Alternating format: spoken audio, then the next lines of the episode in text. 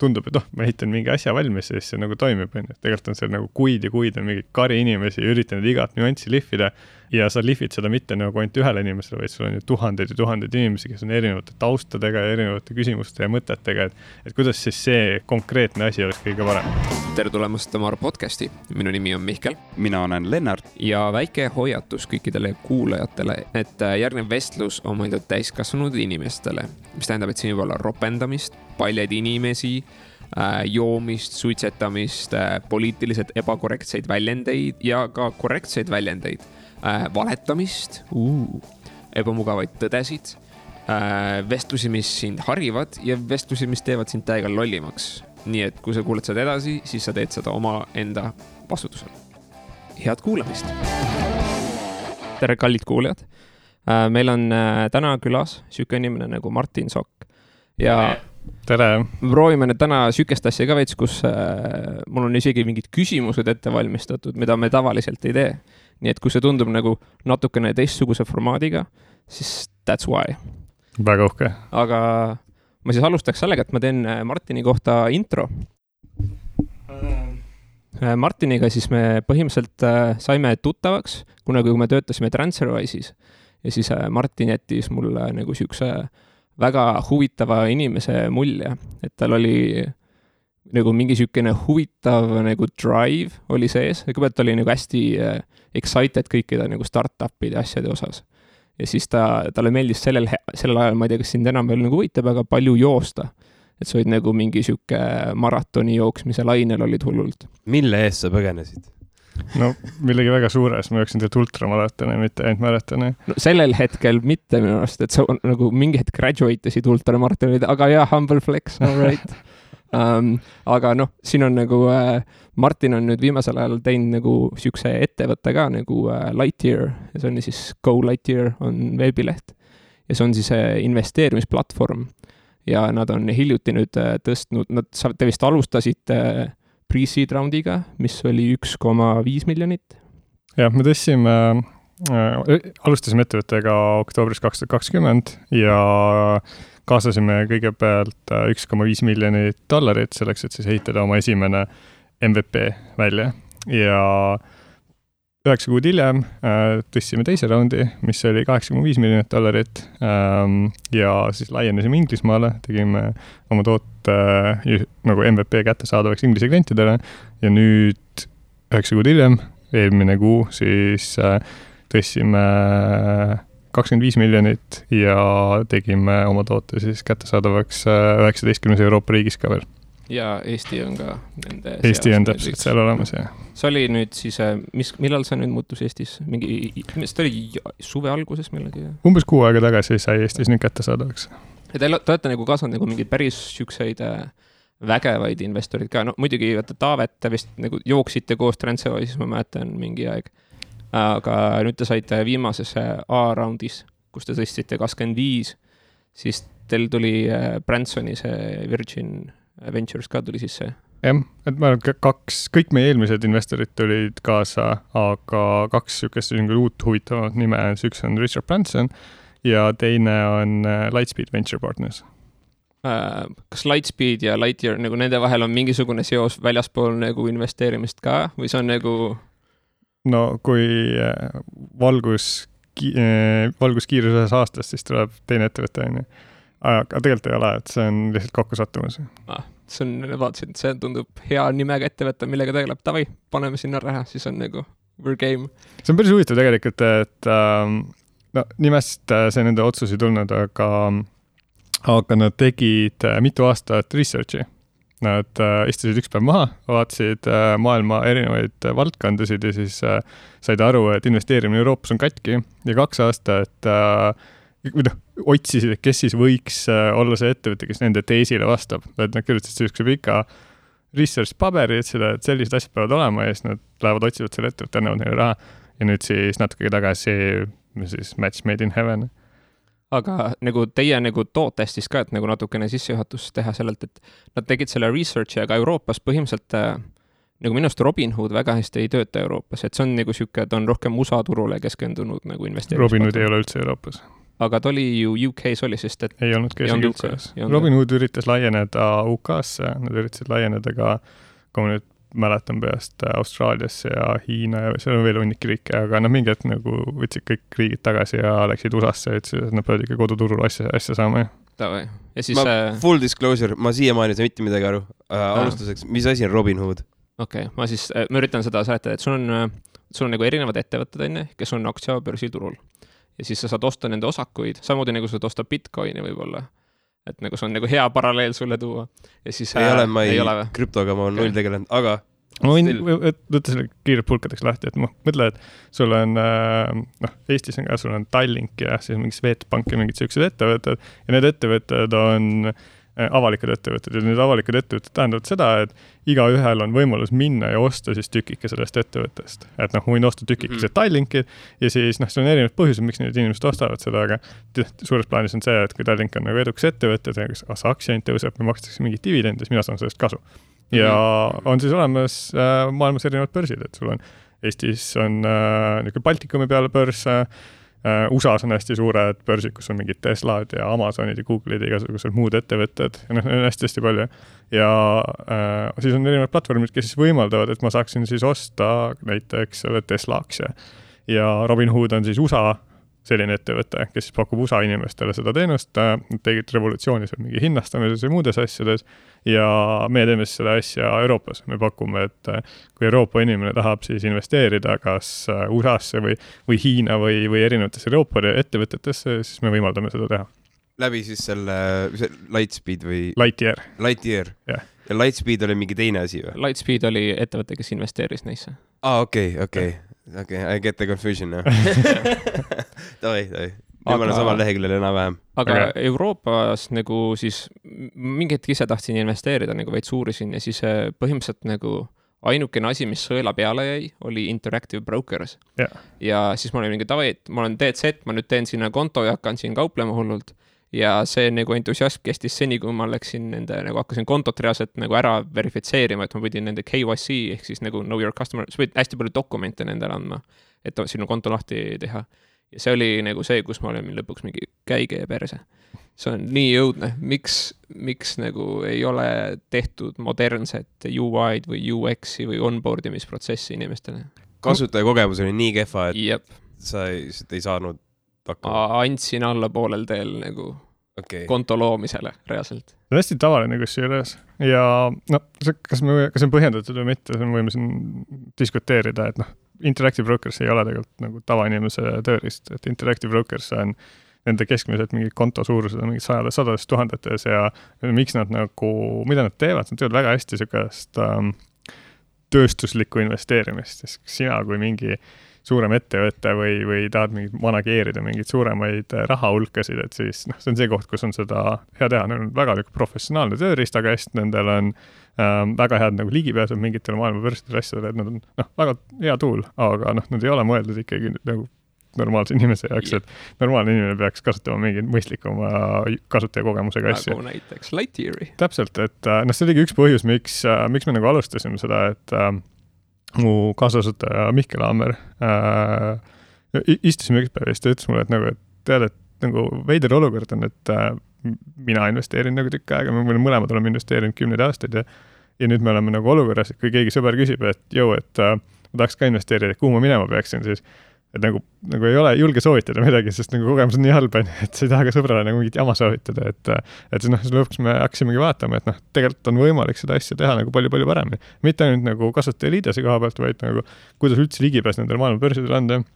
mis on hinnastamine, mis on kasutajaliides, kuidas seda asja teha niimoodi, et inimesed saaksid, noh, erinevad inimesed, kellel on erinevad vajadused, saaksid ka vist nagu hakkama sellega. et seal on seda dimensioone on päris palju. aga miks nagu enne teid keegi teine seda veel teinud ei ole? sest nagu ma kujutan ette, et see on asi, mida inimesed tahaksid teha, aga lihtsalt nagu turg on olemas, nõudlus on olemas, miks keegi teine ei ole alustanud selle asja ehitamist? see on päris keeruline asi, mida ehitada, et äh, maailmas on, börse on väga palju äh,, need erinevate riikide mingid omapärad tulevad sisse äh,. see, kuidas inimesed investeerivad, need tulevad nagu erinevalt sisse äh,. Kõik see regulatiivne pool on äh, päris sihuke raske nagu tõstmine, et äh,, et kui Äh, kui üritada seda nagu suurelt lahendada, siis seda on nagu nüanssi ja, ja seda toodet ja nagu tehnoloogiat on väga palju vaja ehitada ja on tihtipeale hirmus. et äh, kui me vaatame täna, et mis siis nagu on ehitatud, et nagu enamus inimesed on ikkagi pangas ja nagu pangad liiga palju ei ole äh, investeerimise koha peale nagu keskendunud, enamus pangad ikka teenivad raha kuskilt mujalt, et siis see on niisugune afterthought või niisugune järelmõte nagu kuskil äh, nende laenude müümise kõrval seal Äh, et äh, kuskile liidestatakse ära, on väga kallis ja noh, natuke saab midagi teha. siis äh,, ja siis on need professionaalsed tööriistad, on ju, kes nagu keskenduvad mingile teistsugusele kliendile natuke. ja mis on vist nagu eripära, mida me nagu Eestis väga ei ole nagu, ei koge, on see, et Eesti on hästi väike, et siin ei ole seda kohaliku turu pakkujat, et äh, tihtipeale, kui sa lähed mingi Saksamaale või Prantsusmaale või, et seal on mingid tegelased, kes on nagu kohalikul turul ja nad on alustanud siis selle asja ehitamisest, et nad ehitavadki sellele, sellele kohalikule turule et kõik, kõik eksisteerivad tooted siis hetkel on pigem niisuguse kohaliku turu nende põhised, et see on siis, et Saksa turu kauplemisplatvormid ja siuksed asjad on olemas. täpselt, et ongi sul nagu olukord on siis sihuke, et noh, ka pangad, et noh, pank on ka tegelikult sisuliselt nagu kohalik asi, et nagu väga vähe või noh, peaaegu tegelikult ei olegi olemas panku, mis oleks nagu mingi, kataks kogu Euroopa näiteks ära. ja noh, seal on põhjust sellest, et see on nagu väga raske ja palju nüansse tuleb nagu sisse sellest Äh, aga kohalikel turgudel tekib see nagu probleem, seesama probleem, mis tekkis nagu Robin Hoodil, kui nad üritasid siis Euroopasse tulla, et sa mõtled, et see toode on nagu sama, aga Robin Hood, Hoodi toode on kardinaalselt erinev sellest tootest, mis Euroopas on vaja. Kõik asjad on erinevad, alustades sellest. mis need põhierinevused siis on? no alustame sellest, et äh, Euroopa inimene investeerib kohalikku turgu, ta ostab sulle Tallinki, on ju, ja siis ta läheb ostab Tesla. Robin Hood ei paku sulle kohalikust turust mitte midagi äh, Äh, Robinhoodi kõik kliendid räägivad inglise keeles. Nende valuuta on USA dollar. Ükski nendest ei ole tõsi näiteks Eestis või Leedus või Prantsusmaal. Nad investeerivad ainult USA ettevõtetesse, USA-st nagu ei vaadata selles suhtes kaugemale, et nagu liiga palju ei mõelda, et on olemas mingi Saksamaa või mingi Eesti või mingi niisugune asi.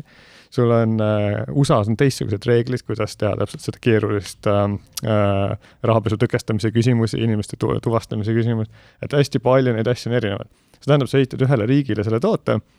sa ehitad ärimudeli, kõik selle toote selle sinna peale, nüüd sa avastad järsku, et sa tahad teise riiki minna, sa pead kõik asjad ümber tegema. Ja aga no, kas raskus on siis äh, nii-öelda leida ettevõtteid äh, iga nagu kohaliku turu äh, pakkujatest, et mis see, kuidas see protsess välja näeb, sest näiteks äh, mul on, äh, kuidas ma tavaliselt investeerin, on näiteks, et äh, ma vaatan mingisugune spetsiifiline väli, mida noh, mingi teema, mis mind juba huvitab täiega, et et mulle näiteks meeldib, kuidas mingi Unreal Engine'it ehitatakse, seal on nagu ma näen, et davai, see uus nagu liidestus annab neile võime nagu võtta üle mingi üks uus turg ja siis ma olen mingi davai, et ma tahaksin investeerida siis nagu selle nagu loojasse et noh, nagu mingid siuksed asjad, et ma nagu, mul on oma mingid huvid ja siis vastavalt nende põhjal nagu investeerin. aga siis ma vaatasin, et äh, näiteks Ubisofti ei olnud näiteks võimalik investeerida. et äh, mis on Prantsuse niisugune suur ettevõte ja kes ma ise kahtlustan, et keegi ostab ära nende aktsia on täiega praegu allapool mingi turuhind, siis ma mingi oh my god, I m gonna be rich. tulemus on otseselt see, et ma kaotan kogu oma raha ära, aga ma lähen suure entusiasmiga peale. aga et äh, mis, mis see nagu protsess, kuidas see protsess välja näeb, et kui sa leiad nagu mingi ettevõtte, et davai, et seda me tahaksime nagu Lightyeari portfoolios hoida, mis see nagu,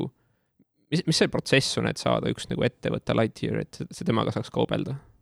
hästi palju erinevaid nüansse, aga noh, sul on kõigepealt on mingi äh,, sa pead välja mõtlema, et keda sa üldse tahad nagu pakkuda, et mis, mis ettevõtteid, maailmas on tuhandeid ja tuhandeid ettevõtteid, sa võid kõiki pakkuda, aga siis tekivad siin, et kas sa suudad seda operatsiooniliselt ära manageerida, kas need kulud lähevad ülesse äh,, kas seal on mingeid nüansse erinevate riikide vahel, et seda nagu seda ähm, Äh, raskust on päris palju, et noh, suures plaanis vaadatakse, et selline riik, sellises riigis on mingid sellised börsid, siis vaadatakse, et seal börsil on, need on kõige nagu top ettevõtted, äh, mida inimesed kõige rohkem tahavad ja siis see on see, mis nagu alguses tuuakse turule. et noh, see oli nii, viis, kuidas meie tegime, et USA-s oli natukene lihtsam, USA on ähm, nagu see infrastruktuur on veidi rohkem välja arenenud ja meil oli nagu võimalus tuua üle kolme tuhande ettevõtte kohe turule äh,. Euroopas me oleme natuke rohkem, kuna sa pead erinevate börsidega liidestama, sa pead erinevate äh, lahend-, pankadega ühendama, kes hoiavad sul neid aktsiaid asju selle, kuidas sa neid valuutavahetusi ja asju teed, et et kõik see nüanss tuleb nagu kaasa, aga me oleme praegu juba päris, päris palju Euroopa ettevõtteid ka lisanud. Davai, aga kas on siis, et sa pead nagu reaalselt minema nagu üks-ühele igat ettevõtet nagu väänama endale platvormile või see on või sul on nagu mingisugused agregaatorid, kes saavad sulle nagu grupi neid tuua ka või? no mõlemat on, et sest ühelt poolt, kes läheb börsile, liidestab mingi börsiga, sul on võimalus võtta enam-vähem kõik asjad, mis seal nagu on, aga samas sa pead ise valideerima iga ettevõtte, keda sa siis nagu tegelikult tahad sinna ja et noh, sul on mingid ettevõtted, kes on nagu väga, väga väiksed näiteks ja ei ole likviidsed, sa ei taha neid sinna börsile, sest äh, kunagi ei tea, mis nendega juhtub, et kas on nagu mõistlik tegelikult seda seal hoida, et mis siis juhtub, kui sa, keegi ei osta ega müü mitte midagi seal järgmised kolm kuud, on ju, et siis äh, kas sul on mõtet seda hoida seal või mitte. Davai, nii et praegu, kui näiteks ma olen äh, mingi äh,, ma ei tea, mingi Vello kuskil Eestis, ma olen viiekümne aastane, ma kuulsin, et aa, et LHV-l läheb hästi, kas ma saan minna näiteks Lightyeari LHV-ga kauplema? Me täna Eesti aktsiaid ei paku, Eesti on jälle üks turg, mis meil on nagu integreerimata, aga me läheme turg by turg ja lisame need kõik siia, et täna on meil suuremad Kesk-Euroopa asjad, äh, me tõime äh, üle kuuekümne ETF-i kohe alguses, kõik suuremad ETF-id. kas sa ütleksid, mis on ETF äh...? ETF on äh, Exchange Traded Fund, suuresti, noh, hästi lihtsalt öeldes on see, et keegi on pannud kokku kogumiku äh, mingitest ettevõtetest äh,, näiteks maailma üks kuulsamaid ETF on SB five hundred ja see lihtsalt on kogumik äh, USA viiesajast suurimast ettevõttest ja siis, kui sa ostad selle ühe ETF-i, siis sa saad tegelikult tükike viiesajast USA suurimast ettevõttest. et äh, see on sihuke hästi sihuke ähm, hästi võimas tööriist tegelikult, et kui sa mõtled, et sa ei, sa peaksid ostma erinevaid ähm,, sa peaksid ostma asju niimoodi, et sa äh, ähm, ei osta ühte aktsiat, vaid sa ostad tegelikult mitu aktsiat ja siis nagu riskid on natukene hajutatud ja siis sa peaksid äh, võib-olla mingit sektorite vahel hajutust tegema ja nii edasi, et siis sa jõuad olukorda, kus ostad reaalselt ühe ETF-i, mis siis teeb sulle päris palju neid asju ära. ma nüüd äh, tõmbaks nagu natukene seda komplekssust nagu allapoole, et äh, kust äh, nii-öelda, mis hetkest sa nagu sest kui ma mäletan, kui ma olin Transferis, sa olid nagu hästi nagu startup'i maailmas ja sa olid nagu, see asi nagu hullult nagu huvitas sind. et sa vist ei olnud sel hetkel veel oma ettevõtet teinud, aga sa, ma mäletan, sa tegid mingi hetk mingi saidi ka, kus startup'id saavad värvata inimesi ja et sa, et sul oli alati nagu startup'i nagu sellele nagu, kuidas öelda, kultuurile hästi, hästi suur nagu palju tähelepanu pöörasid, see oli sinu jaoks nagu põnev, et kustkohast see nagu pisik sinu jaoks alguse sai? Keeruline öelda, kus see täpselt siis nagu tuli, aga ma arvan, et ma olen terve elu mõelnud selle peale, et maailmas on mingid probleemid, mis vajavad lahendamist ja noh, startup'id suures plaanis täpselt seda teevadki, et nad näevad mingeid probleeme ja siis nad üritavad leida mingit kiiret lahendust sinna. ja ma arvan, et mis on nagu võlu startup'i ja, ja nii-öelda startup'i ees siis selle nii-öelda traditsioonilise maailma ees on see, et kui sa, kui sa üritad startup'i teha, sa üritad seda lahendada nagu päris suurele hulgale inimestele või sa üritad tekitada mingit skaleeritavat uh, uut mudelit siia maailma. et versus võib-olla traditsiooniline maailm, kes nagu võtab juba kasutuses oleva kas ärimudeli või kasutuses oleva nagu ärilahenduse ja siis uh, üritab siis seda uh, teha niimoodi, et sa natukene kasvaksid läbi selle või teeniksid raha, et startup on siis pigem natuke sihuke ekstreemsem väljend, et sa proovid midagi uut luua. Ja mulle meeldib mingeid asju uusi, nagu uusi asju luua ja mulle meeldib lahendada mingeid probleeme, mida võib-olla vähem lahendatud maailmas see on, äh, et see on nagu ekstreemsem viis seda lahendada. et äh, ma mäletan äh,, see on mingi hetk, eelmine kord, kui sa käisid, siis rääkisime ka, sa ostsid nagu lennuki kamba peale, et sealt nagu langevarjuga alla hüpata. ja siis et see on nagu, see on veits nagu ekstreemne asi, mida teha ja enamus inimesi näiteks ei julge ühtegi kordagi hüpata, aga sa nagu võtsid kuidagi nagu nii-öelda eesmärgiks seda teha siis mitu kordi. ja siis nagu ultramaratoni jooksmine ei ole ka just nagu naljaasi. et on nagu asi, mis ta on ta on nagu, kuidas öelda, ta on nagu ekstreemselt raske asi, mida teha. et see nagu tavalised maratonijooksjad kukuvad tavaliselt ikkagi kokku ultramaratonis, mis on, ultramaraton on kui pikk distants? kõik, mis on üle maratoni distantsi. okei okay., aga kui pikk, sa käisid, ma mäletan, sa rääkisid, sa käisid äh, kuskil Araabia maal nagu. jooksin Omaanis äh, ähm, sihukest kõrbemägede jooksu äh,. see oli, ma arvan, kas ta oli sada nelikümmend viis kilomeetrit ja. Sada nelikümmend. sada nelikümmend, jah, midagi, sada nelikümmend kilomeetrit ja tal oli. mitu päeva siis um,? ma jooksin seda äkki nelikümmend kaks tundi. ma ei suuda nelikümmend kaks tundi võib-olla ärkvelgi olla, sa lihtsalt jooksid terve aeg. jah, see, see uni on viimane probleem, mis sul mureks ole ma kujutan ka ette, jah. aga okei okay,, see on, see on jäl-, järjekordne nagu eks-, see on üsna ekstreemne asi, mida teha. ja nüüd sa nagu alustasid ettevõtet, mis on nagu noh, startup'i tegemine üleüldiselt on nagu risky business, aga sa võtsid nagu teema, mis on eriti nagu ütleme, et probleemidest, mida lahendada, on palju lihtsamaid valikuid, sa võtsid ühe nagu keerulisema selles osas. et äh, miks? et nagu mul tundub, et sa nagu otsid äh, kas ekstreemselt raskeid asju, mida teha või nagu ekstreemselt hirmsaid asju, mida teha? Ma arvan, et see tuleb tagasi selle juurde jälle, et äh, äh, mitte nii palju ei ole see ekstreemküsimus, vaid rohkem on nagu selles, et äh, kas, kas sa ka nagu suudad enda jaoks mingit piiri kuhugi liigutada, et kas see on sinu jaoks nagu põnev. Ja kui sulle meeldib seda piiri liigutada, siis äh, mõnikord sa jõuad nagu äh, veidi teistsuguste kohtade peale, kui võib-olla sa ise arvanud, et noh, see, ma arvan, et see äh, Lightyeari ehitamine ähm,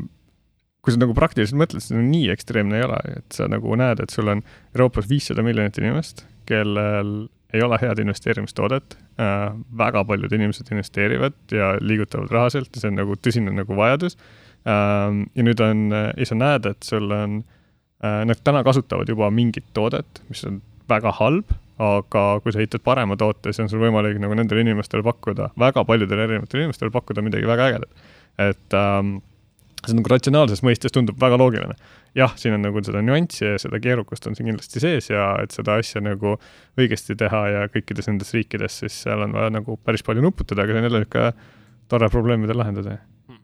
mul kas, kas sinu enda jaoks näiteks äh, langevarjuhüpe või näiteks lihtsalt maratoni jooksmine on enam ekstreemne? vaata, see on niisugune veider asi, et ähm, ähm, sa jooksed äh, Äh, ükskõik, mida sa jooksed, iga kord, kui sa jooksed maratoni, on tegelikult päris raske. kui sa jooksid ultramaratoni, see on ka päris raske ja siis mõnikord oled jooksnud mingit ultramaratoni ja siis lähed äh,, mõtled, ah, ma olen jooksnud selle maratoni ka. kurat, see maraton on ikka raske nagu, et ega see nagu palju kergemaks ei lähe, et, et see on äh,, äh, noh, oleneb kõikidest treenitusest ja kõigest muust ka, aga aga eks sa valid endasse nagu need asjad, mis sul täna nagu pakivad pinget, et, et äh, ma nagu, ma arvan, et nagu minu jaoks, mida ma üritan siis nagu sättida endale, on see, et, et sul on äh,, sa lood endale mingi keskkonna, mis on jälle nagu põnev, et noh, sa võid joosta ju maratoni erinevates kohtades äh,, mis äh,, mis on võib-olla nagu erinev kui see SEB maraton või mis siin Tallinnas joostetakse, et seal ma jooksin alguses seal, aga siis ma sain kiiresti aru, et tegelikult on põnevamaid kohti, siis ma jooksin Hiina müüri peal ühe maratoni, siis ma jooksin kuskil Sierra Leones ühe maratoni. Ja noh, sa teed asju erinevates kohtades, on jälle põnev Gotta mix shit up ju täpselt uh.... iga aasta mingi SEB maratoni joosta, mis, ma ei tea, kas see rada on iga kord sama või? sa vist muutsid nüüd siin hiljuti, onju, et aga noh, see on kindlasti väga tore koht, kus nagu osa võtta ja palju inimesi on, tore on, aga, aga noh, igapäevaselt seda rada joosta on nagu veidi igav, onju. jah uh,, kas see on nagu, kas Lightyear ei ole siis, ma eel-, ma eeldan sellest loost praegu, et Lightyear ei ole tegelikult sinu esimene startup isegi, mis sa oled teinud, et sa oled vist neid varem ka teinud äkki siis või um,? No ma arvan, et sellises skaalas kindlasti mitte, et äh, mingeid väiksemaid üritusi ja, ja katsetusi erinevate kohtade peal, aga noh, see on nagu äh,, nagu suurel skaalal siis äh, üks esimene, mida me nagu juhime. kuidas teil see rollijaotus on, et mis, kas te olete nagu enam-vähem nagu läbi rääkinud ka, et davai, sa hakkad rohkem selle eest vastutama, vastutan selle eest, et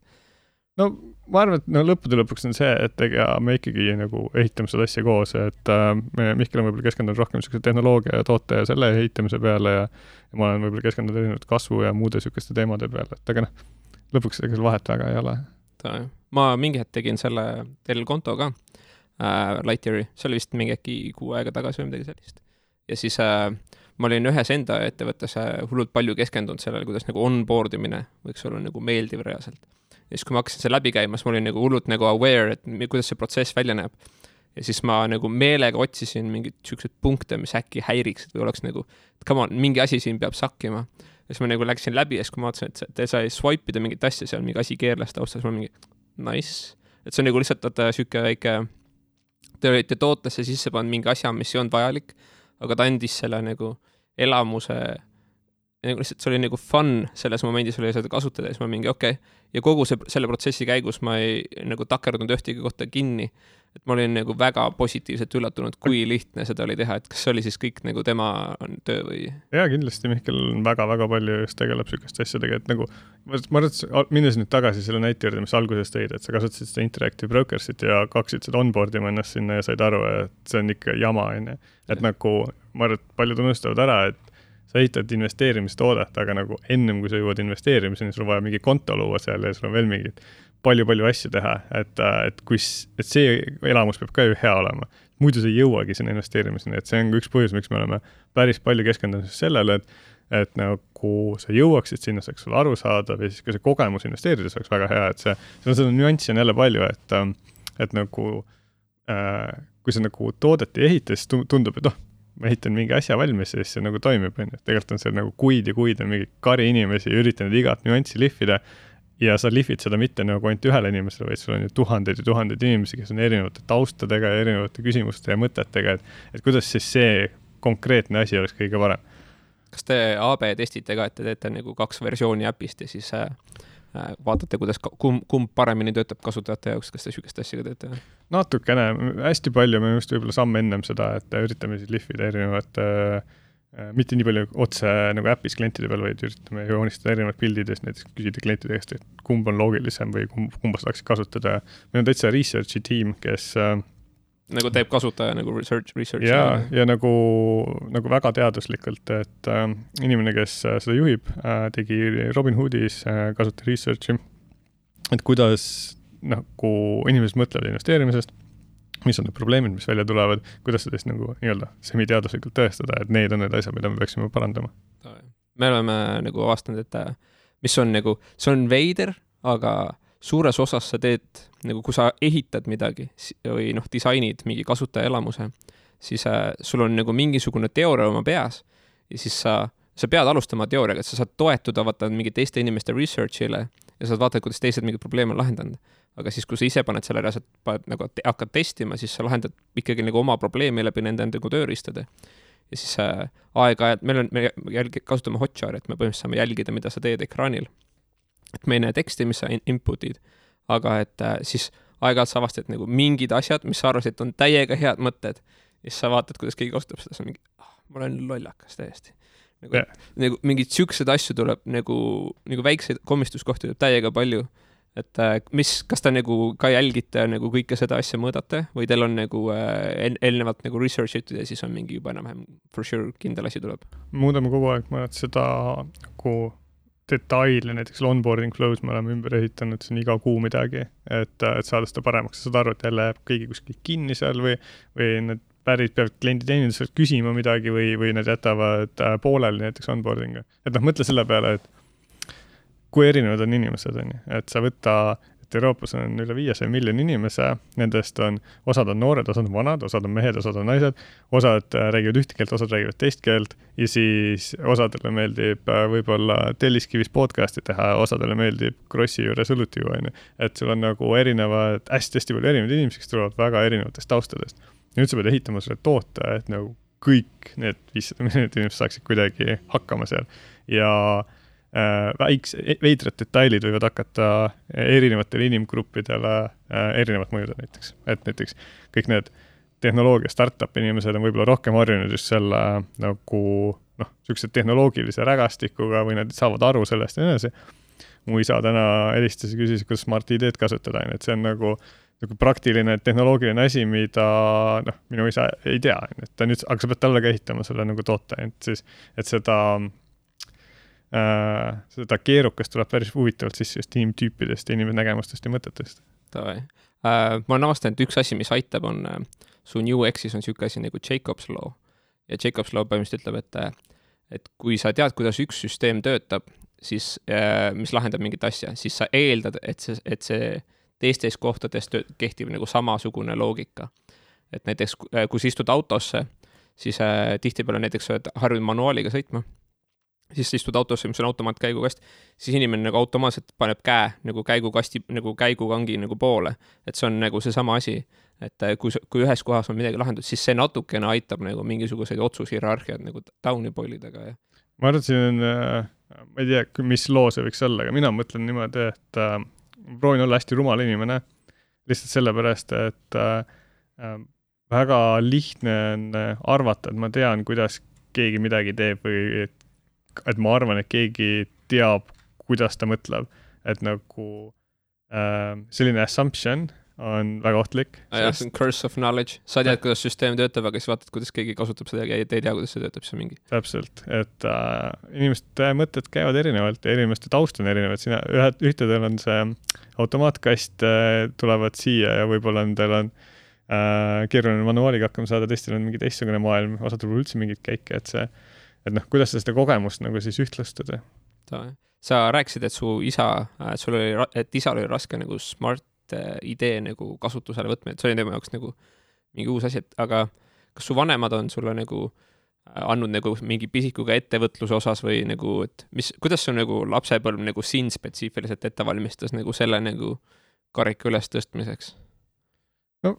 Ma ei tea, kõik, ma arvan, kõik vanemad, kes on läbi selle äh, keerulise Vene aja Eesti aega tulemisega nagu kõik on tšempionid oma, oma, omas, omas maailmas, et äh,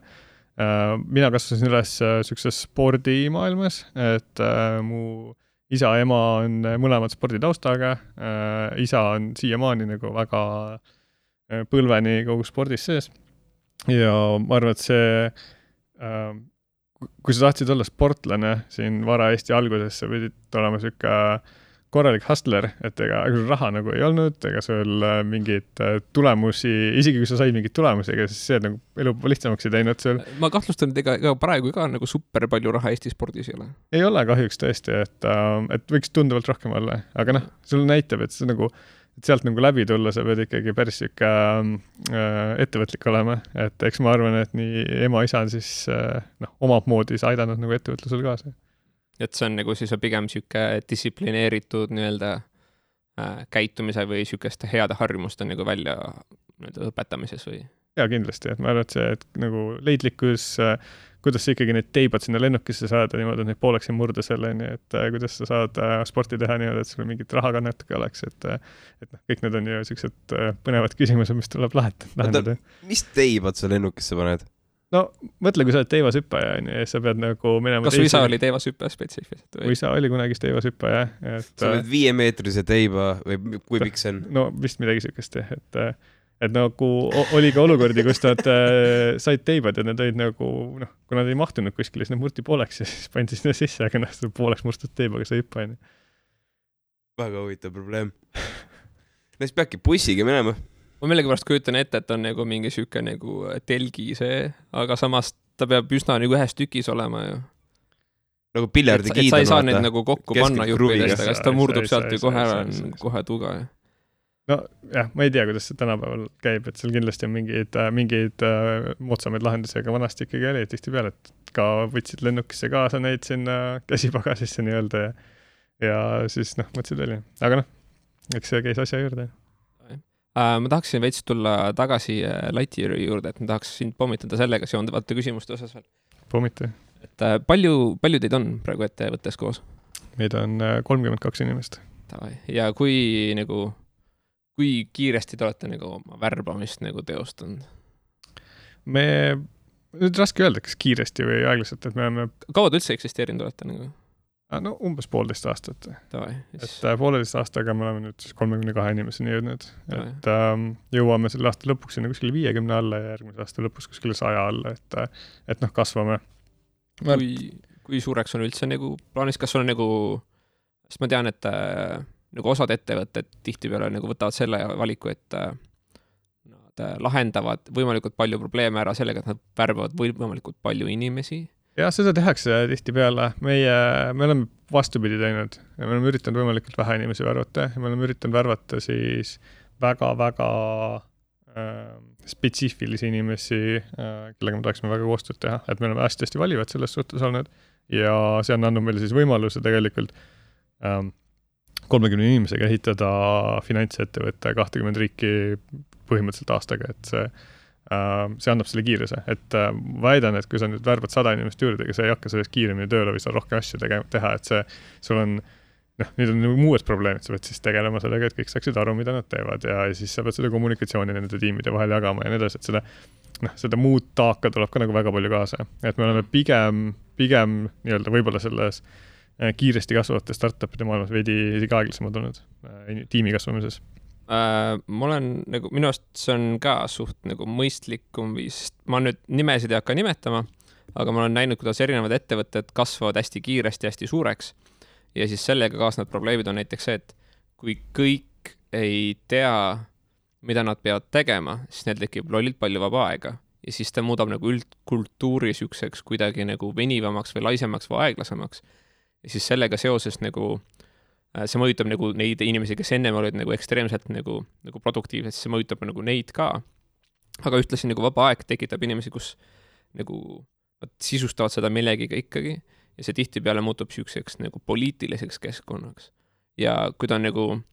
siis poliitilised keskkonnad tihtipeale soodustavad niisugust nagu yes man limist või midagi niisugust, et et sul on nagu mingisugused juhid, kes äh, eksisteerivad keskkonnas, kus kõik nagu natukene muretsevad, et noh, ma väga palju ei nüüd ei tee, et ma nagu pean nagu vähemalt kõigiga hästi läbi saama ja siis äh, nad on nagu ainu, ainult nagu, nagu näiliselt hästi sõbralikud kuidagi. aga kui reaalselt on mingi probleem, siis nagu sellest rääkimine muutub selle võrra keerulisemaks, sest nüüd sa oled nagu mingi Debbie Downer umbes. jah, see on selles suhtes, et äh, äh, erinevatel aegadel on äh, erinev viis, kuidas sa kasvad ja, ja kuidas sa neid tiime ehitad, et noh, ma arvan, et nagu üks asi, mis on nagu tõde, et nagu kui sa, kui sa värbad väga palju inimesi, siis sa pead panema väga palju rõhku sellele, et see nagu ähm, ettevõttes need otsused ja, ja nagu vastutused ja kõik need asjad liiguksid õigetesse kohtadesse, et kui sa lihtsalt värbad palju inimesi ja sul tekib niisugust liiga palju nagu hägusust nagu olukorda seal, siis tekivad täpselt need probleemid, mida sa kirjeldad, et et nagu on keeruline midagi teha, sest tea, kus see vastutus on või kes see peaks otsustama seal või üldse, kuhu sa nagu minema peaksid, et see on niisugune äh, võib tekitada nagu teistsuguseid raskusi, et siis sa peadki nagu siis äh, nagu mitte nii palju seda toodet ehitada, vaid sa pead ehitama siis seda organisatsiooni ja, ja keskenduma selle peale, et noh, lõppude lõpuks sa pead seda organisatsiooni nagunii tegema, et et aga sa võid enda elu nagu äh, sättida siis niimoodi, et see ähm, on võib-olla lihtsam sul ja sa äh, võtad vähem riski siis nagu ettevõtte kultuuri ja, ja, ja ka tegelikult kulude osas, mis äh, nagu inimeste värbamine kaasa toob. kas sa oled nagu mõelnud äh, nagu nagu, kuidas nagu Lightyearis nagu seda kultuuri ehitada ka, et kas on nagu mingisugused nagu spetsiifilised nii-öelda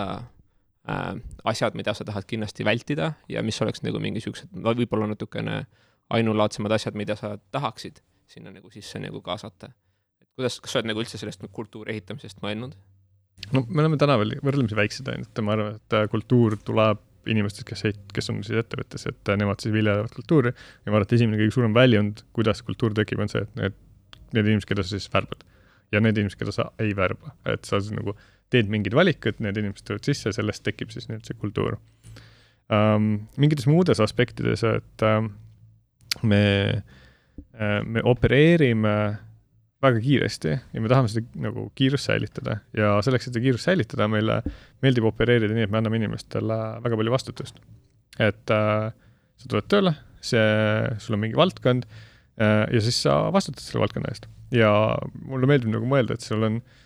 nagu kaks niisugust vastutust, üks on niisugune hard ownership ja teine on siis soft ownership. ja nagu hard ownership on see, et kui sa tuled täna ja sa ütled, et sina vastutad nagu marketingi eest, siis ükskõik, mis juhtub nagu marketingis, siis nagu sina mõtled välja strateegia ja plaani ja, ja lähed, teed selle ära ja siis vaatad tulemusi ja läks hästi, siis oled õnnelik, kui ei läinud, siis mõtled, kuidas seda paremaks teha. oled kurb um,. ja, aga kui kellelgi mingi küsimus või keegi mõtleb, et oo, et siin on mingi marketingi teema, on ju, et siis sa tead, et see inimene siis vastutab selle eest. ja siis on sul see soft vastutus ja see soft vastutus on,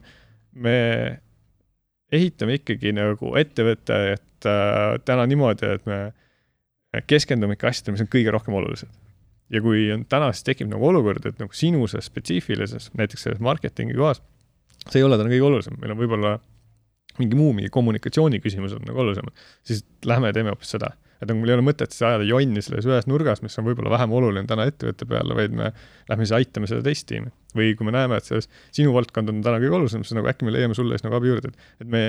üritame siis mõelda, et inimestel on nagu äh, üks põhimüts, aga tegelikult on päris palju erinevaid mütse, mida on võimalik ka nagu pähe panna. et siis sa oled, äh, noh, minu arust nagu hästi mõistlik, et sa üritad siis ettevõttega lahendada kogu aeg neid asju, mis on nagu päriselt täna nagu olulised ja siis liigud võimalikult kiiresti ja sul tekib nagu vähem seda olukorda, et et ähm, sa teed väga palju tööd, aga need ettevõtte nagu põhiprobleemid, mis neil on, ei saa lahendatud, kuna tegelikult ei ole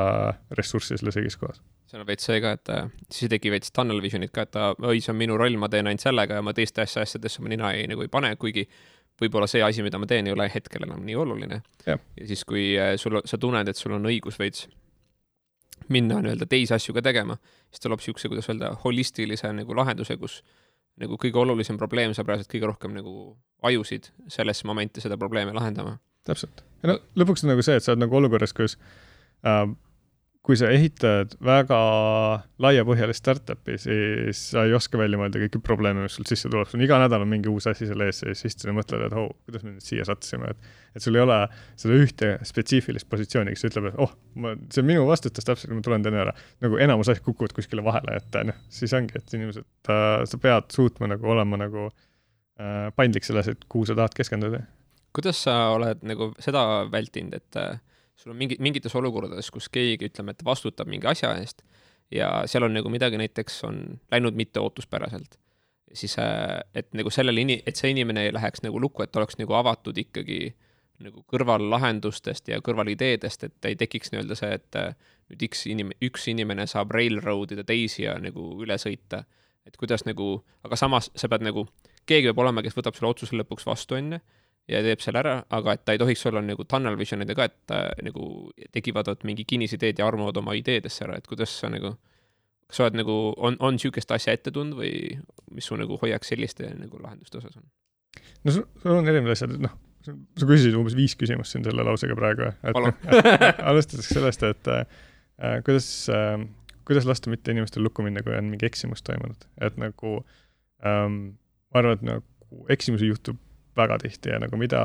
kiiremini sa liigud, mida keerulisemast kohast oled, seda rohkem neid äh, nagu katsetamisi ja neid mõtteid tekib, on ju, et siis ähm, ma arvan, et nagu see, kuidas sa suhtud sellesse eksimusse, see, kuidas ettevõte suhtub sellesse, sellistesse kohtadesse, on nagu väga-väga oluline, et äh, kui sa, see minu valdkonnas juhtus niisugune asi,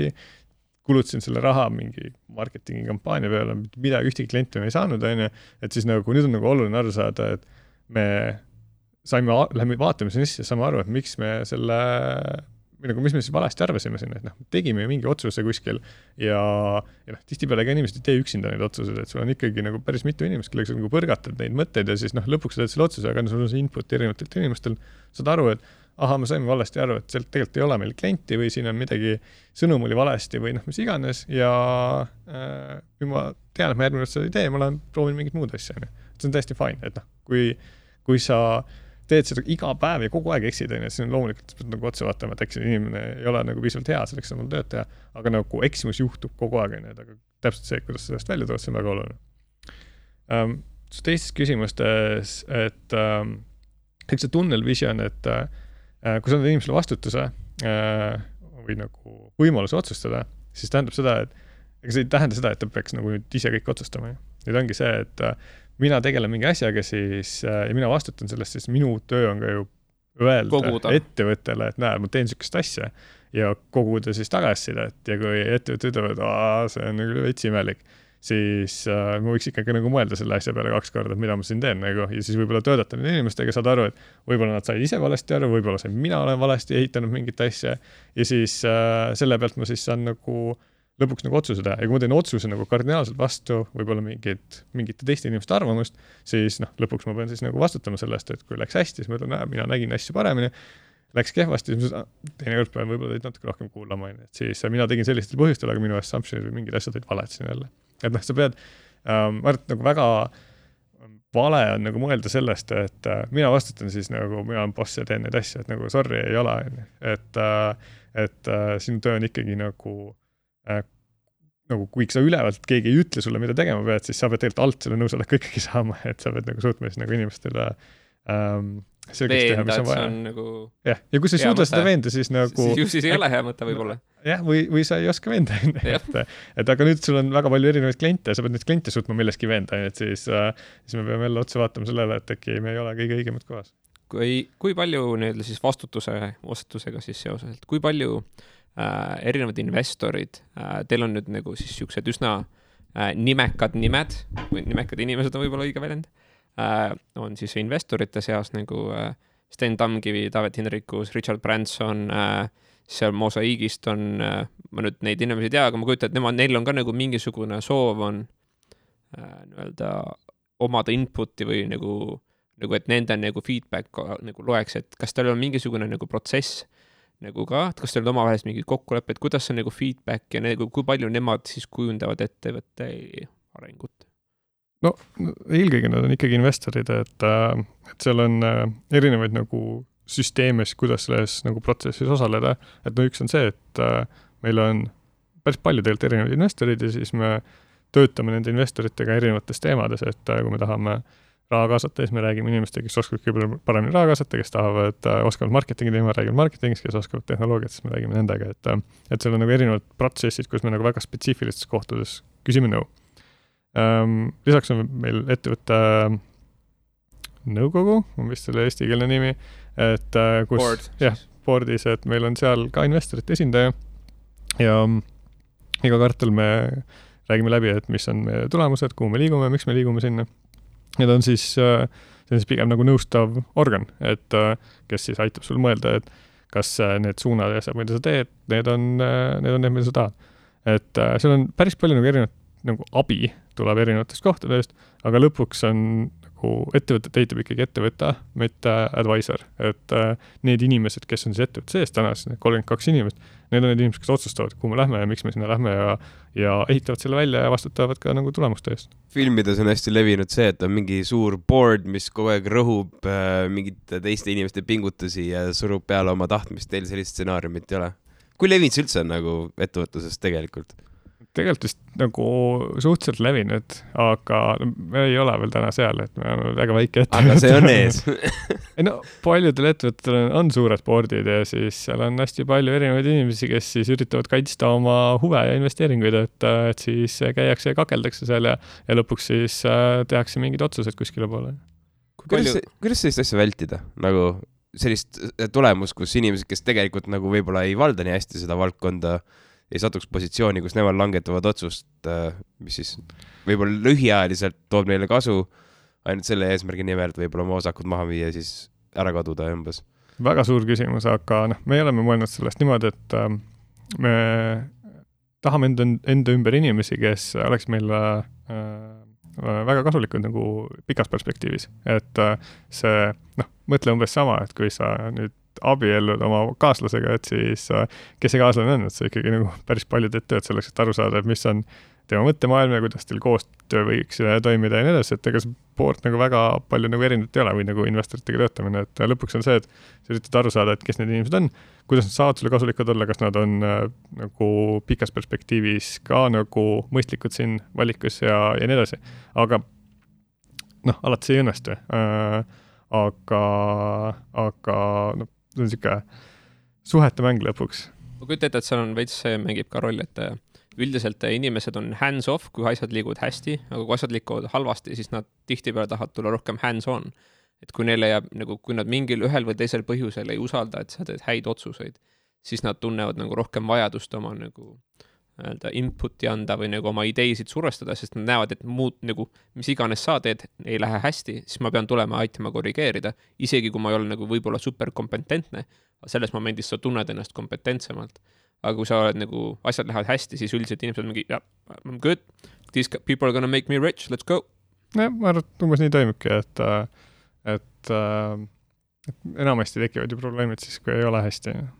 jah, no siis see ongi juba probleem võib-olla. täpselt. sa rääkisid äh, veidi, et äh, nagu noh, et äh, kui sa abiellud vaata naisega, et see on ka kohati nagu sihuke nii-öelda, et sa teed ka mingil määral nagu valikuid. kuidas on sinu elus armastusega? ma abiellusin kuu aega tagasi, oi, nice, congrats. kusjuures ma ei teadnud, ma olin nagu I was just stabbing in the dark right now. nagu, et nagu täiesti koperdasin sinna otsa. aga seal nagu, ma saan aru, et sa nüüd elad Eestis, aga sa mingi hetk elasid UK-s, et kas su nagu elukaaslane on siis kummast riigist või on kuskil kolmandast riigist pärit? Äh, mu elukaaslane on eestlane, ma äh, kaaperdasin ta üks hetk Inglismaale ja siis äh,, ja siis me liikusime sealt tagasi ja siis me asutasime Inglismaal ettevõtte ja nüüd me elame Eestis. aga ta, ta oli nagu te, teie, et kas su elukaaslane kuidagi sinu ettevõttega seotud ka? ei ole. Või noh, selles suhtes, et ettevõte ametlikult ei ole seotud, aga ma arvan, et tal äh, kodus on, on päris palju peavalu sellest, et äh, mingi kutt ajab siin ettevõtmist äh, erinevates riikides ja, ja peab palju tööd tegema. kas kas kas see on nagu valmistab natukene äh, raskusi ka, et sa pead nagu palju reisima, et see paneb nagu, kaua te üldse suhtes olete olnud? üle kuue aasta juba, ma olen äh,, ma olen ka abielus, ma abiellusin mingi kaks aastat tagasi, palju õnne. Aga me olime kaheksa aastat suhtes. meil on kuidagi niimoodi, et me oleme nagu hästi individuaal, nagu kuidagi, et äh, meie jaoks on see, et nagu, et sa saad teha oma asju, ma saan teha oma asju, siis kui me aeg-ajalt teeme koos, me oleme nagu yeah, fuck yeah, this is the best. aga et me oleme nagu siuksed äh, individualistid kuidagi, et siis äh, see ei ole nagu äh, väga palju nii-öelda, et see, kui me tahame ise mingeid asju teha, see ei ole nagu pannud nagu, nagu pinget ehitanud suhtele. Aga ma mingi hetk kahtlustan, et kui ma pean nagu hakkama ka võib-olla ettevõtetega seotult nagu rohkem reisima ja kaugemale ja pikemaks ajaks, et siis see võib tekitada niisuguse huvitava nagu äh, pinge suhtesse ja siis sa pead nagu kaasa teda võtma võib-olla kohtadesse, kus ta võib-olla ei tahaks minna ja mingeid siukseid asju, et äh, kas sa oled nagu, kas sa natukene nagu tunned muret ka või kas on nagu asi, millest te olete nagu arutanud üldse? No ma arvan, et see, kuidas me eksisteerime, mõlemale sobib päris hästi, et me, meie suhe on olnud sihuke, et me kohtusime siis, kui oli ähm,, tema ehitas oma startup'i äh,, mina ehitasin TransferWise'i, see oli niisugune paras hullumaja, siis me mõlemad võtsime mingi aeg aja maha, siis me hakkasime, reisisime äh, üle maailma mõnda aega ja siis äh, elasime erinevates riikides, saime kohe Covidi kõigega kaela ja noh, ja siis kõik see ettevõtte alustamine nullist jälle, et see, ma arvan, et me oleme näinud päris palju,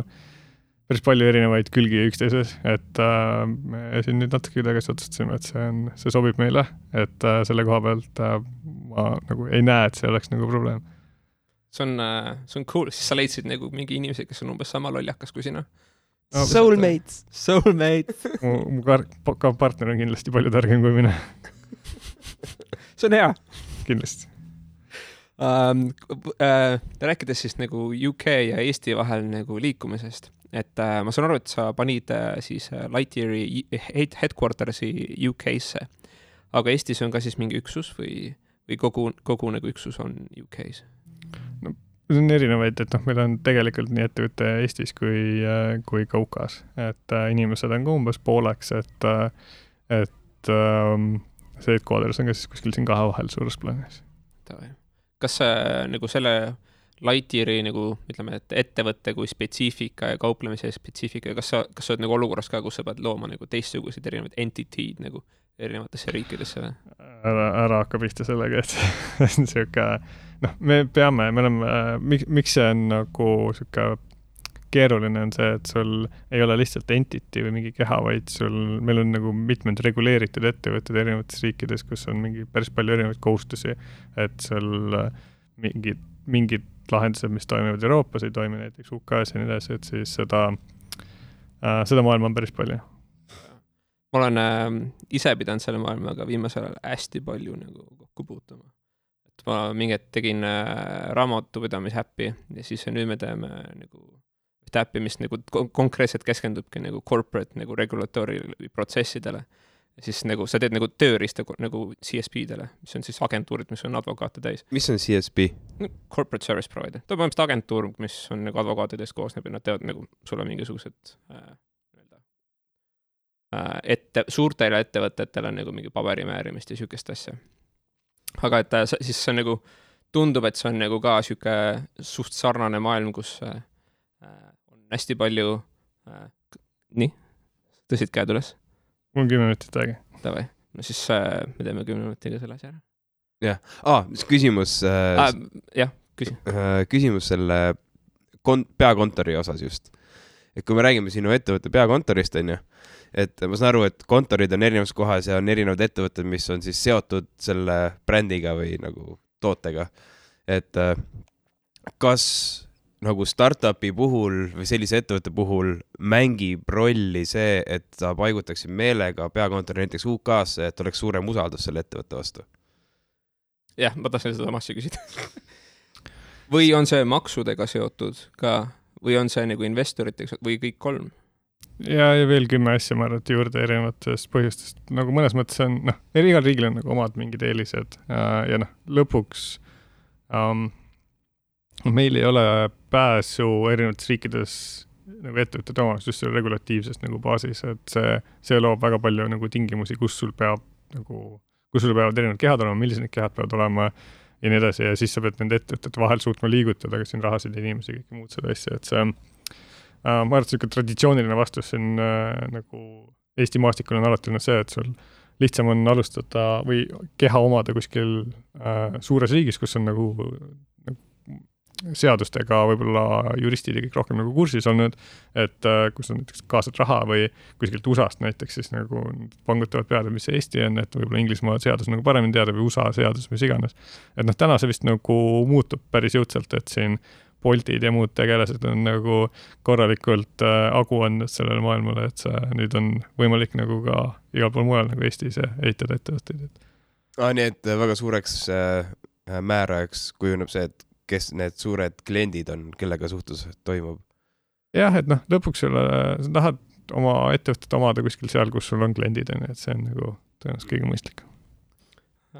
aga näiteks kui USA-st tahta nagu raha tõsta, ma küsin juba asju, vaata, mis on nagu, mul on omal mingid probleemid, ma üritan neid lahendada. sa tahad USA-st raha tõsta, ma saan aru. võimalik. kas ma peaksin tegema Delaware'i ettevõtte? ei pea, noh, täna jällegi, et ei ole see, et sul ähm, äh,, küsi. ja mis see on? Delaware on osariik USA-s, kuhu tehakse kõik ettevõtted, seal on ettevõtte tegemise seadused kõige nagu paremini paigas, et on kõige nagu kõige lihtsam. pluss ta on maksude osas nagu optimaalne. maksude maksude optimeerimise puhul hea koht, Delaware. kõik okay., kõik USA suured ettevõtted teevad, nagu establish ivad Delaware'is. ja siis nad teevad veel mingisuguseid asju, aga noh, et Delaware on see koht, kus sa USA-s tavaliselt teed nagu ettevõtte. Aga ma arvan, et tänapäeval jällegi, et see, sa võid, võid vabalt teha ka Eestis või Inglismaal või USA-s, et see noh, ise säti, et kus sul on nagu endal mugav, et noh, lõpuks sa pead arvestama ka sellega, et kui sa kuskil Inglismaal või USA-s teed, et siis nagu noh, nagu natukene on see, et sa teed selle ettevõttega, lõpuks sul peab mingi substants ka seal nagu olema, et see nagu niisama mingite kehade hoidmisega nagu noh, alati ei ole kõige lihtsam, et et noh, kui sa ikkagi teed Eestis äri, siis nagu on mõistlik see asi nagu Eestisse teha. Nagu kui sa teed, kui sa teed Inglismaal äri, siis nagu tee Inglismaale, et kui sa teed Euroopas äri, siis noh, vali siis see riik, kus sa Euroopas tahad olla, on ju kas see on äh, üldiselt sellepärast pigem, et nagu järelevalve, et kui tuleb, tullakse teostama, siis on, sa saad nagu teha, nagu reaalselt näidata, et see, ma ei pese siin raha, et see on nagu reaalselt, äh, see on no, nagu päris tegevus seal ikkagi. mõtlegi nagu selle peale, et kui sa nagu, ma ei tea, sa rääkisid enne näiteks raamatupidamisest, et kui sul on vaja raamatupidamist teha ja sa teed Eestis äri, on ju, siis äh, sul on võimalik võtta siin Eesti raamatupidaja, kes teeb kõiki asju, aga sul mingi USA osariigi ettevõte, siis noh, sa pead natuke mõtlema jälle, et kus, kuidas sa kõiki neid asju seal teed, on ju, et see see seadus võib-olla ei ole Eestis jälle nii tuntud, et kas sul on seda nagu peavalu vaja, et sul peab mingi väga selge põhjus olema, kuhu sa selle nagu ettevõttes ikkagi lõpuks teed, et nagu minu arust nagu üks asi on nagu väga selge, et nagu kõige nagu olulisem asi, mida sa teed, on noh, minu maailmas on, sa ehitad toodet. Ja sa tahad äh, teha, et kogu energia läheks selle toote ehitamise peale ja võimalikult vähe energiat läheks selle peale, et sa pead siin hüppama läbi mingite rõngaste selleks, et nagu võimaldada seda toote ehitamist, et äh, see on üks nendest elementidest, ehk mida lihtsamad on sul struktuurid, mida lihtsamad on sul nagu need protsessid kõige selle ümber, seda nagu rohkem läheb sul aega nagu selle peale, mis nagu päriselt väärtust loob, et et see, et sa seal mingi teed Eesti äri ja mingit USA seadust pead ajama, et siis kas see on nagu, kas loob väärtust või mitte, et kui ta loob, siis tee, kui ei, siis jäta see kellelegi teisele äh,. ma küsiksin viimase, ma ei tea, kuidas meil aeg on praegu? siis ma kotiksin sõna otseses mõttes nagu küsimustega, mis on nagu for somebody else totally for asking for a friend, aga äh, kaua sa olid äh, või noh, kaua te olite äh, nagu pre-seed round'is, et kaua te nagu, kas te ehitasite nagu, kas teie eesmärk pre-seed round'is oli nagu prototüüp ehitada? Ja ma saan aru, et nagu pre-seed round oli teil või võrdlemisi suur, kui, kui vaadata nagu industry't, industry standardit, pre-seed round on tavaliselt alla miljoni. Teil oli üks koma viis, et kas te nagu, äh, kas see oli, kuidas te nagu selle nagu ressursi panite nagu kokku ja mis, mis, mis teie eesmärk nagu pre-seed round'is oli? no veel ehitasime seda lahendust ja siis meil oli vaja inimesi värvata ja siis äh, selleks on vaja see formaliseerida paremini veidi, et äh, imelik oli sinna Mihkli kööki neid inimesi tuua iga päev, et äh, meil on vaja mingit kontorit ja kellelegi palka maksta ja nii edasi, et siis me otsustasime, et me teeme siis raundi selleks, et me saaksime kiiremini liikuda ja noh, eks sa kaasad nii palju raha, kui tundub nagu vajalik selles nagu elemendis ja kui palju sul on võimalik siis kaasata, et äh, me jõudsime sinna ühe koma viie miljonini. et äh, noh, meie noh, teine, teine pool sellest on see, et me ehitame finantsteenust ja finantsteenude, teenustes on nagu seda raha veidi rohkem vaja, sest sul on vaja mingeid litsentse teha, see võtab mingi aasta aega aega sul, sul on vaja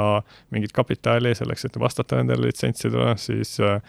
selleks, et kõik see periood üle elada, sul on vaja mingeid inimesi palgal hoida, et see nagu, nagu veidi rohkem läheb seda äh, raha sinna sisse, kui võib-olla äh, ettevõtete puhul, kellel ei ole nagu nii palju nagu nõudmisi. Taavet on korduvalt öelnud, et teda ei huvita finantsettevõtetesse investeerimine, et fintech ei ole üldse tema teema, aga samas ta on nagu teile päris palju investeerinud, nagu mis, mis sa talle ütlesid, et mis nagu teda veenis selles momendis nagu teisse reaalselt raha panema? no väga raske on siin Taaveti eest rääkida, aga ma arvan, et Taavet läheb, näeb väga selgelt seda probleemi, et kui sa nüüd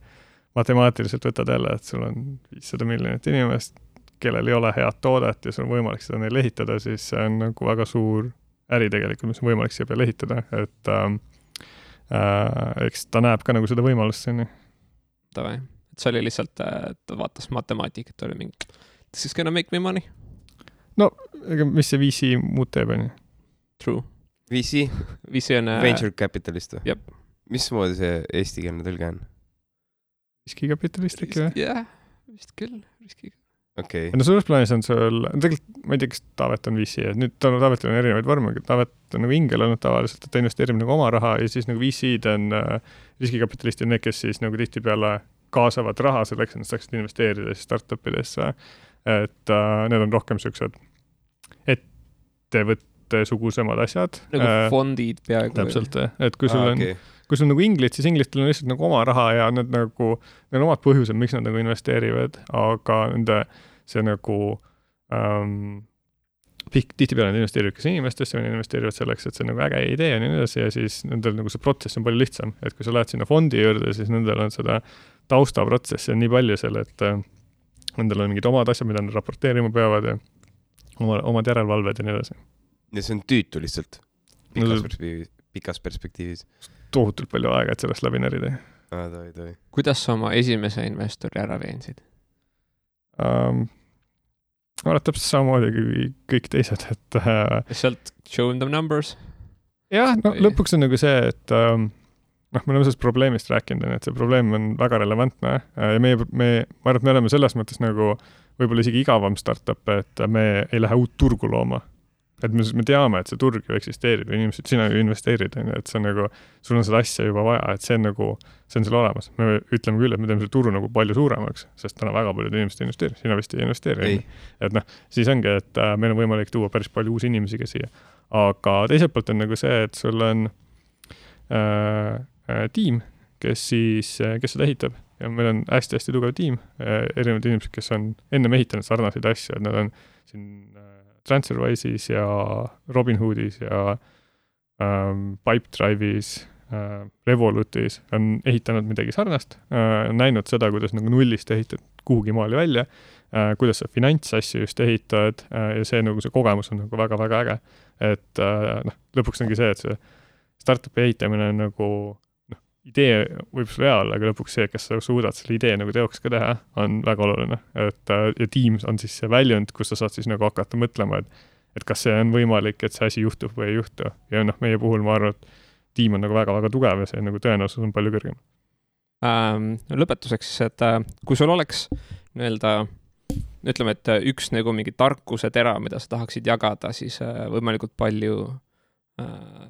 nii-öelda Eesti näiteks ettevõtjatele või Eesti nagu startup keskkonnale või nagu sellele nagu maastikule, et mis oleks nagu hea õppetund, mis sa oled nagu omal käel võib-olla õppinud ja mis oleks nagu hea, kui teised ei peaks seda omal käel õppima? oleks pidanud vist võib-olla ette valmistama selleks, et mõelda mingi väga elegantne lause siia välja um,. ei pea, see ei pea olema elegantne, see võib olla midagi lolli ka. no lõpuks on ikkagi nagu see, et see um, niisuguse asja ehitamine on nagu päris raske et ähm, mul, kui ma alustasin seda, siis mul üks äh, väga hea mentor ütles, et äh, et noh, arvesta, et see on niisugune klaasinärimine, et äh, et see nagu ei lähe kunagi liiga palju paremaks, et äh, sul on kogu aeg on mingid probleemid, sul on kogu aeg mingid asjad, kus sa pead natuke üle oma varju hüppama ja nii edasi, et et see on nagu veits selle nagu asja osa, et, äh, et äh, kui sa teed midagi, siis nagu vali kindlasti asi, mis sulle väga meeldib et kui sa teed asja, mis sulle ei meeldi, siis ja kui sul on nagu valus, siis sa tihtipeale nagu ei viitsi seda väga kaua teha. et äh, kui sa teed asja, mis sulle meeldib, siis äh, selle nagu potentsiaal, et sa jõuad kuskile kaugemale, on, on palju suurem, et äh, kui ta ma just siin eile või üleeile kuulasin mingit podcast'i, kus jälle ühed ettevõtlikud Eesti noored tõstsid väga palju raha.